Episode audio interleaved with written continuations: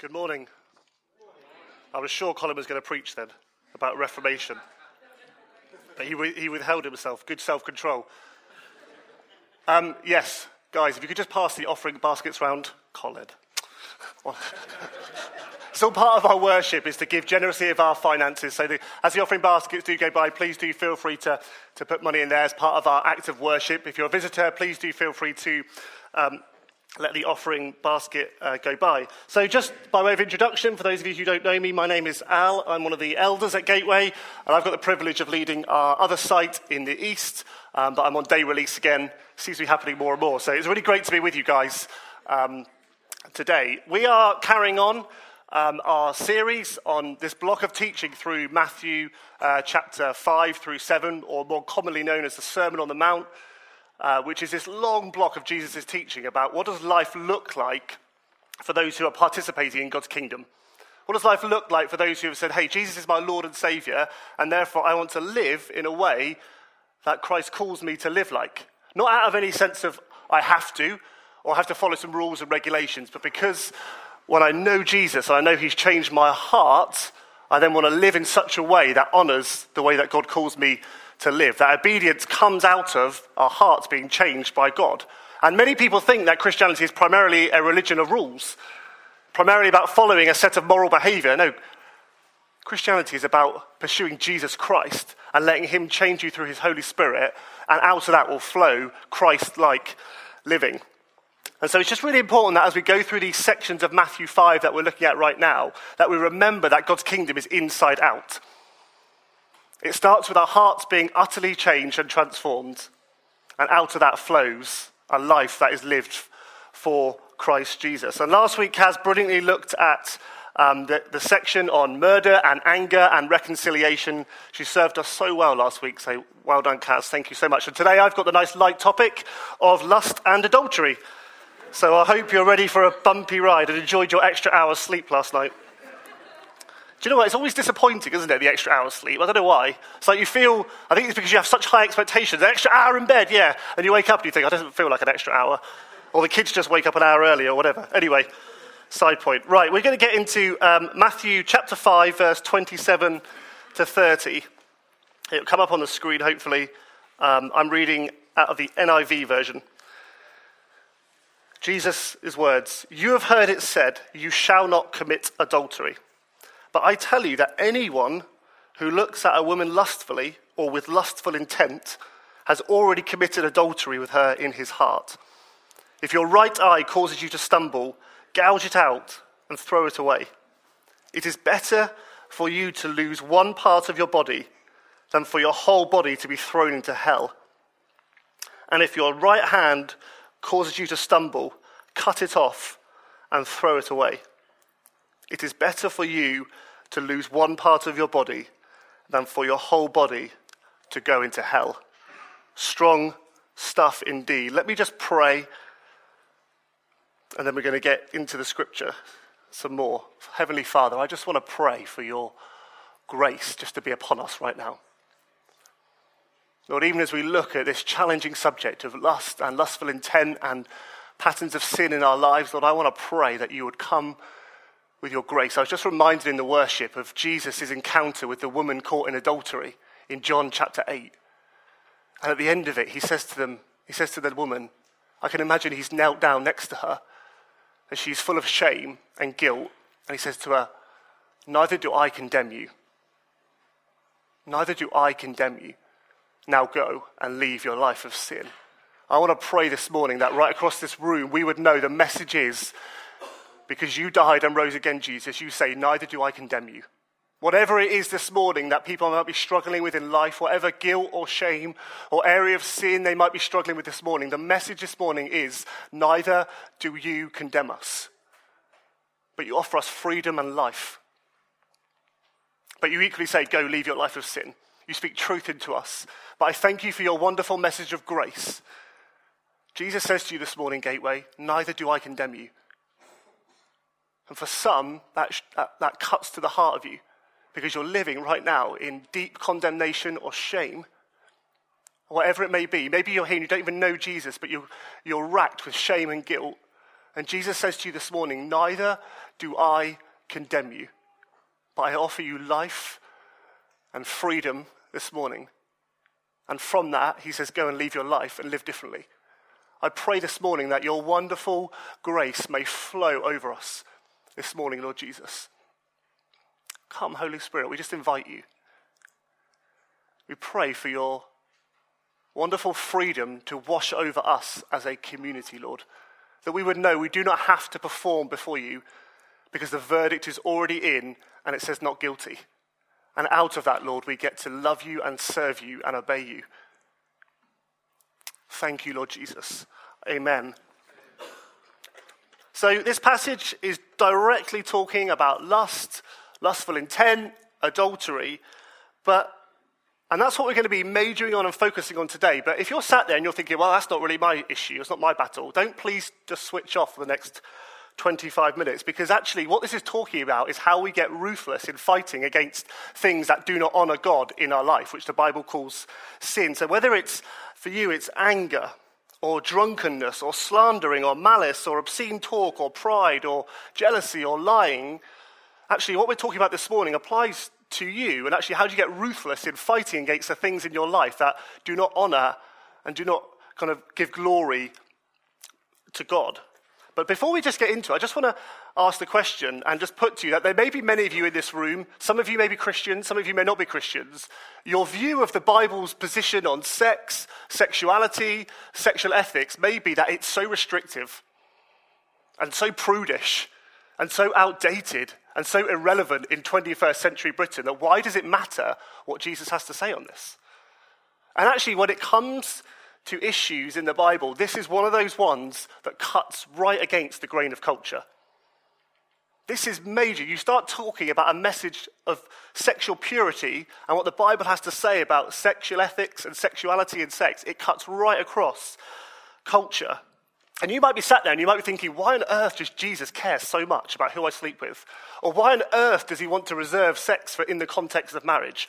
Or why does it even matter if in the, my bedroom I, I click on pornography? Or why does it matter if you're walking down the street and you look at somebody with lustful intent? Who's that even harming? Why does Jesus care so much? Why does it even matter?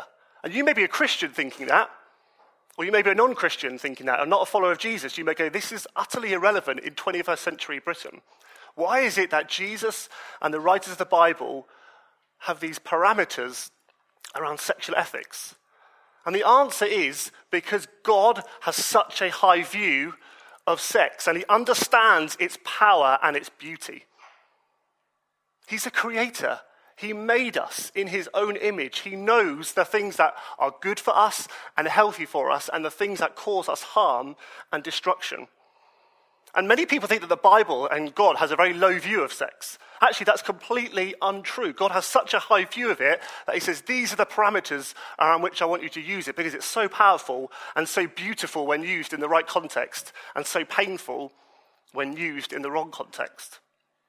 I remember many years ago when I was at university, I was talking to one of my friends, and she's, she's not a Christian. And just out of the blue, she said, Every time I have sex with somebody, she says, I leave a little bit of myself with them. That's what she said, out of the blue, not prompted by me. And you know, that's because the Bible says two become one, flesh. And actually, you leave a piece of yourself with that person. That's how she described it. And actually, the reality is that the Western church at large has been hijacked by the revolution that's happened in Western society, of the sexual revolution, if you like. And we've been left a bit floundering. And our, and our, response can either be a bit apologetic, well, let's not really talk about what the Bible says about that, or we can become very culture bashing. Oh, culture this, culture that, boo to culture, isn't culture terrible? But I just want to say this morning that we have a better story to tell and a better message to tell to our world, that actually Jesus wants to bring freedom and liberty in the context of the parameters which he set. He wants to bring life and, and his, his ways and his boundaries and his parameters actually bring freedom and bring life. I, wanna, I want us to know, as those, if you follow Jesus this morning, that you have a better message and a better story to tell. The culture around us. We have a message of hope and reconciliation. We have a message of, of comfort. We have a message of freedom this morning. And we don't have to sit there and be all apologetic and go, oh, what about what the Bible has to say about these things? We can be free to go, do you know what? I, what I believe about Jesus is he brings freedom into all situations and he brings life and life in abundance. And we've got to learn, I think, not to be those who bash culture, but those who say, hey, let me tell you a better way. Let me tell you, I've got a better story to tell you.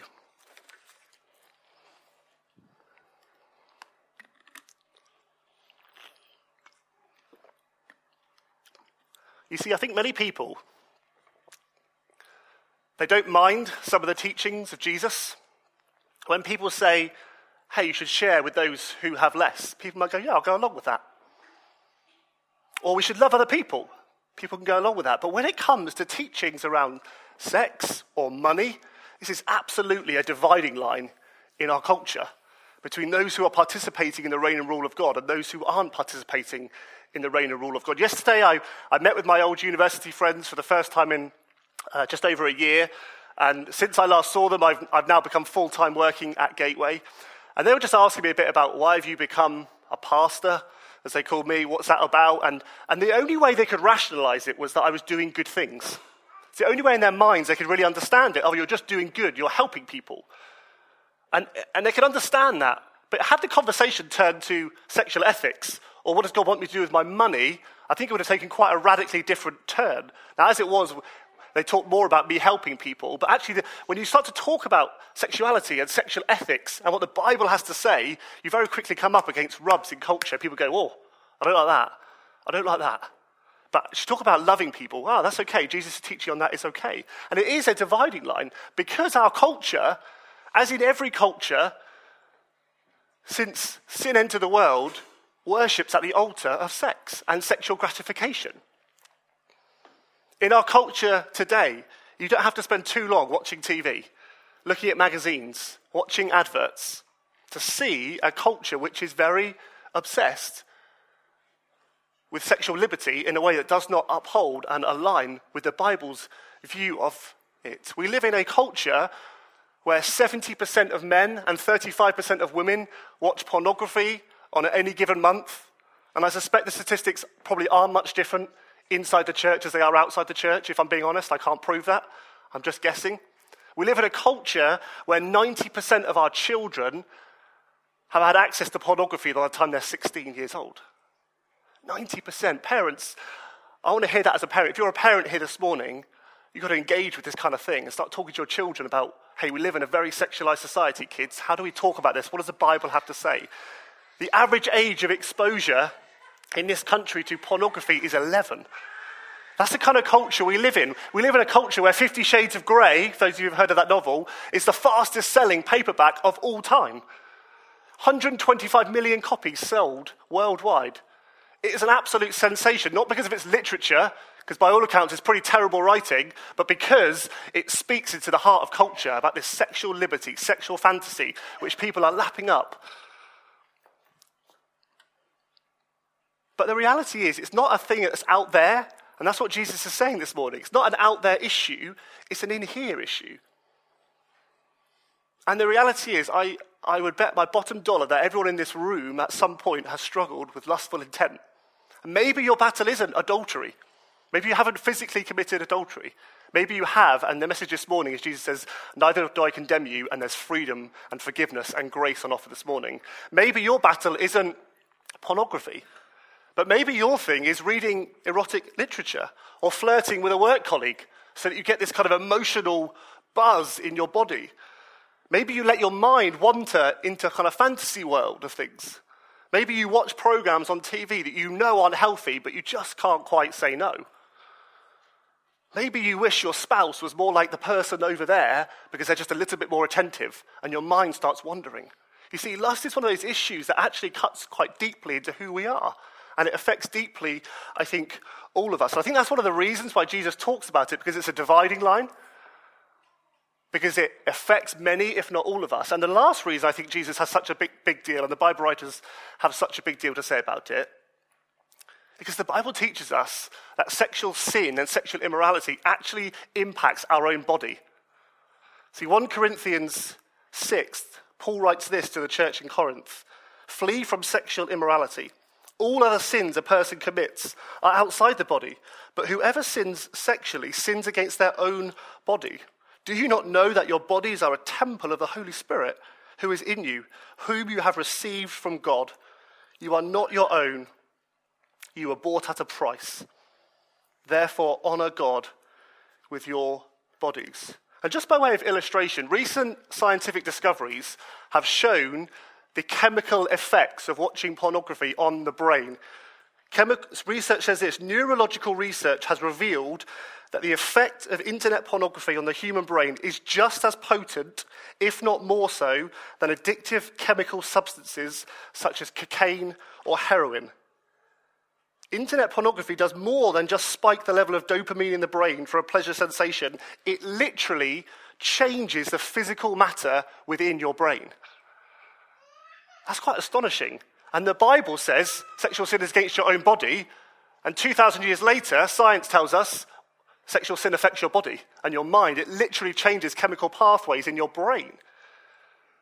And the Bible, that's why the Bible wants us to be pure, because actually it knows the harmful effects of, of wrong sexual desire, and it knows the freedom and liberty that comes from sexual desire that's in the right place and worked out correctly and appropriately. And Jesus clearly tells us, doesn't he? He said, This isn't about a physical issue about adultery. He says it starts in here, in your heart. It lurks in your heart. And that's where sin actually lurks. It lurks at the door of our heart, waiting to entice us in. And James puts it like this in chapter 1 of the book of James each person is tempted when they are dragged away by their own evil desire and enticed. Then, after desire has conceived, it gives birth to sin. And sin, when it is fully grown, gives birth to death. You see, sin, in whatever format, it looks enticing and attractive. Pornography looks attractive and enticing, but it will chew you up and it will spit you out. Reading erotic novels may seem like a bit of mindless fantasy, but it will destroy and impact your relationships. Flirting with a colleague may feel satisfying and it gives you a flutter inside, but it's dangerous. It's dangerous because after desire has conceived, it gives birth to sin, and sin, when it is fully grown, gives birth to death. And you see, because sin in whatever context, and maybe it's lust or maybe it's the other things I mentioned at the beginning, is a heart issue. It requires radical solutions. Radical problems require radical solutions. And Jesus says, doesn't he, as we read in the passage, chapter 5, if your right eye causes you to stumble, gouge it out and throw it away. It is better for you to lose one part of your body than for your whole body to be thrown into hell. And if your right hand causes you to stumble, cut it off and throw it away. It's better for you to lose one part of your body, lose one part of your body, than for your whole body to go into hell. Better for you to go and throw away novels that are unhealthy. Better for you to turn off your internet. Better for you to throw away your smartphone if that's what it takes. Better for you to not go into that shop Better for you to walk away from a situation. It's better for you, and you enter heaven that way. Much better than be in the dangers of the fires of hell. And Jesus is obviously not talking literally. There were not lots of people in first century Israel walking around with one eye and one hand, but he says this is serious stuff, and it requires serious action. It requires real change, and we've got to get serious with it. And there's just two things I want us to to, to land on really for say, what does it look like for us to get ruthless in cutting off the things that do not honor God in our lives, whatever that may be in your life? And the first one is about our beliefs, and the second one is about our behavior. Because behavior always follows our belief. Behavior always follows what's in our heart. So the first thing to get ruthless with sin is this change your God sin is ultimately an issue of worshipping a God that is other than Jesus Christ. I'll be more satisfied by X than I will be by pursuing Jesus Christ. That's ultimately what sin is. And the substitute for sin isn't trying really, really hard to not sin or to feel really, really, really guilty and ashamed because you've done something. The answer is Jesus Christ. The 19th century preacher Thomas Chalmers said this Such is the grasping tendency of the human heart that it must have a something to lay hold of. The only way to dispossess it of an old affection is by the expulsive power of a new one. Don't concentrate on beating sin, concentrate on filling your life with love for Jesus Christ. Concentrate on f- allowing God to change your heart. Concentrate on loving Jesus, and sin will be overcome. You see, the danger of sin in any context is what it does is it makes me go, I've done something, I deserve, me, I don't deserve, I've done this, I feel guilty, and you get into very much me centeredness. And the answer isn't about looking inside yourself. The answer is looking to Jesus Christ because on the cross, Jesus Christ defeated every sin under the sun, past, present, and future. His atoning death covers you. Thanks, Stu. His atoning death covers you. It's sin's mastery is broken on the cross. Jesus has defeated it. He has defeated it. You do not, therefore, need to be subject and give in to temptations to sin. We can walk free because Jesus has paid the price. We can walk free because Jesus has paid the price. No matter how deep rooted your sin, no matter how guilty or ashamed you might feel this morning, Jesus' death covers you when you're in Christ Jesus. Every online click of pornography, every lustful gaze, every moment of anger, every piece of slandering, every piece of gossip is paid for by Jesus Christ in his death for sinners. And when we understand the depths to which Jesus went to and the fact that he has set us free, that is the place from which we fight sin from. And we concentrate on filling our hearts and our love for Jesus Christ first and foremost. And the other thing about sin, what it tends to do is it causes us to withdraw. You see that in the Garden of Eden. When Adam sins, Adam and Eve sin, they hide from God. And that's what sin does. It causes us to withdraw from God or withdraw from others. Yet when you look at the life of Jesus, people that were stuck in sinful patterns were actually drawn towards Jesus. Sexual sinners, deviants, outcasts, they drew towards Jesus, knowing that he would say to them, I don't condemn you, but actually I want you to change. Now, he wasn't a preacher who, who condemned them, but he wasn't a preacher that would let them stay the same either. And he knew that people, as people approached him and they ran towards him and they leant upon his mercy and his grace, they received his mercy and his grace. And then he said, Hey, because of that, now you can go live differently. And I just want to encourage you this morning if you're stuck in patterns of living that you know do not honor God, the answer isn't to back away and withdraw. The answer is to run to Jesus Christ and on his mercy and pour yourself at the foot of the cross because Jesus Christ has defeated it this morning. And you may be here this morning and there may be issues in your life. You go, I've tried. I've really tried to break free and I don't know how to. And sometimes the Bible says there can be strongholds in life that need breaking. And if that's you this morning, we would love to pray for you that God would break off strongholds of patterns of living and patterns of thinking that don't honor God. We'd love to pray that for you, that you would, you would know freedom and you'd be able to walk in freedom this morning. So that's the first thing change your God.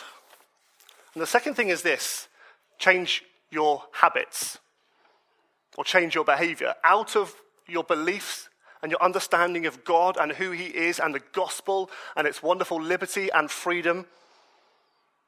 Change the way you live. And you know, this won't be effective if you're just trying to do this without understanding the gospel and filling your life with love for Jesus Christ, first and foremost. Otherwise, it becomes about effort and effort and striving. No, it's out of the grace of God that we have grace driven effort and grace motivated effort to change the way that we live. Let me just give you a few ways that in my marriage with Sarah that we fight for purity. I just want to be really vulnerable and really real with you guys right now. We have to fight for this in our marriage, right?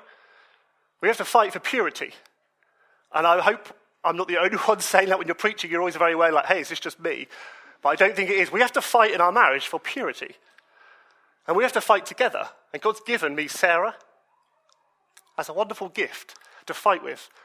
And I'm a wonderful gift to her to fight the good fight of faith with. And if you're not married here or your partner's not a follower of Jesus, I just want to say, would you find somebody that you love and that you trust? And would you walk that journey of life with?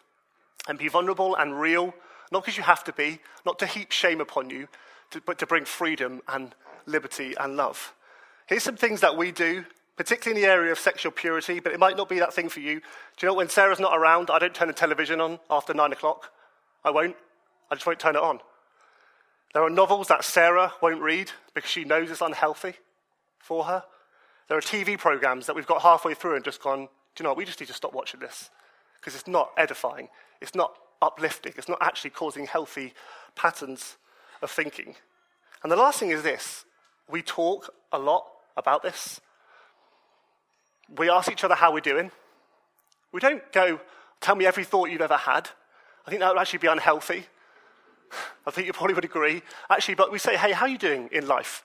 How are you doing in that area of sin? Maybe it's lust and lustful intent. Maybe it's anger. Maybe it's a, a patience issue, whatever it may be. But we talk. And you know what? One of the things that I love is because we had we talk much about life and things we're battling with. When it came to my birthday last year, Sarah bought me a DVD set, but before she bought it, she went online and she checked out the content of it and she said, Hey, is this going to edify Al? And do you know what? I love that. I love the fact that she wants to honor me. Sounds like my phone's going off. Awkward. Hopefully, it's not the guys at the east saying, Where are you? Who is it, Colin? Sarah.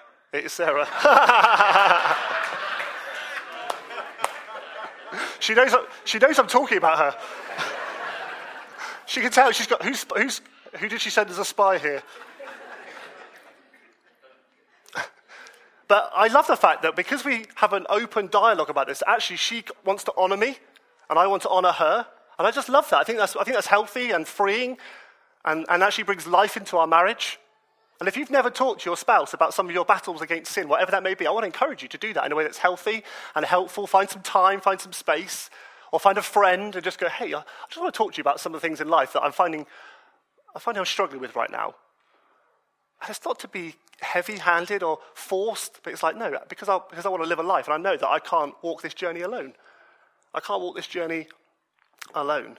And maybe your thing isn't sexual purity. Maybe it's you need to avoid gossips because you can't help yourself when you're around them. Maybe you need to get rid of every drop of alcohol in your house. Maybe you need to walk away from situations when you get frustrated. Whatever it is, get ruthless. Fight the good fight of faith. Put to death the things that so easily entangle us. Switch off, walk away, don't go there, confess, be accountable, pray, read the Word of God, forgive quickly, do whatever it takes because God's grace empowers you to live a transformed life. God's grace empowers you to live a transformed life. We're just going to come into a time of response now. I just want to land with this quote by John Piper, who I've used this before, I think here. I haven't preached anywhere else, so it must be here. And I just found it so helpful when we're thinking about fighting and contending for the things of God. John Piper says this the distinguishing mark of saving faith is not perfection. The mark of faith is not that I never sin. The mark of faith is that I fight. I fight anything that dims my sight of Jesus as my glorious Savior. I fight anything that diminishes the fullness of Jesus in my life. I fight anything that threatens to replace Jesus as the supreme treasure of my life. Anything that stands between me and receiving Christ. Can I just invite you just to stand? We're just going to come back into a time of worship, and then we're going to share communion uh, shortly as well. And we're just going to come back. The song we're going to be singing is a song by uh, David Crowder Band. It's called Come As You Are. I just want to invite you this morning, wherever you're at, maybe you're here this morning, you say, I don't even think I believe any of this, but actually there's issues in my life I, I feel so wrapped up in, I don't know what to do with.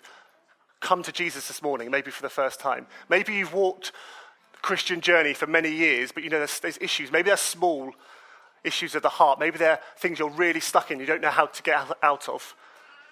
Come as you are this morning and allow Jesus to transform you. As we share communion a bit later, we're going to have the opportunity to pray for one another and, to, and just to love one another in that way. But right now, as we sing this song, I just want to encourage you to examine yourself before the Lord and say, God, uh, where are the areas in my life that don't honor you? And I want to run towards you this morning. I don't want to run away. I want to run towards you. I want to run towards your loving embrace, your grace, your mercy, your power, your forgiveness, your transformative power. And maybe you haven't run towards Jesus for a long time because you're so scared of the things you're carrying. And Jesus says this morning, I don't condemn you. You're welcome at my feet. You're welcome in my presence this morning.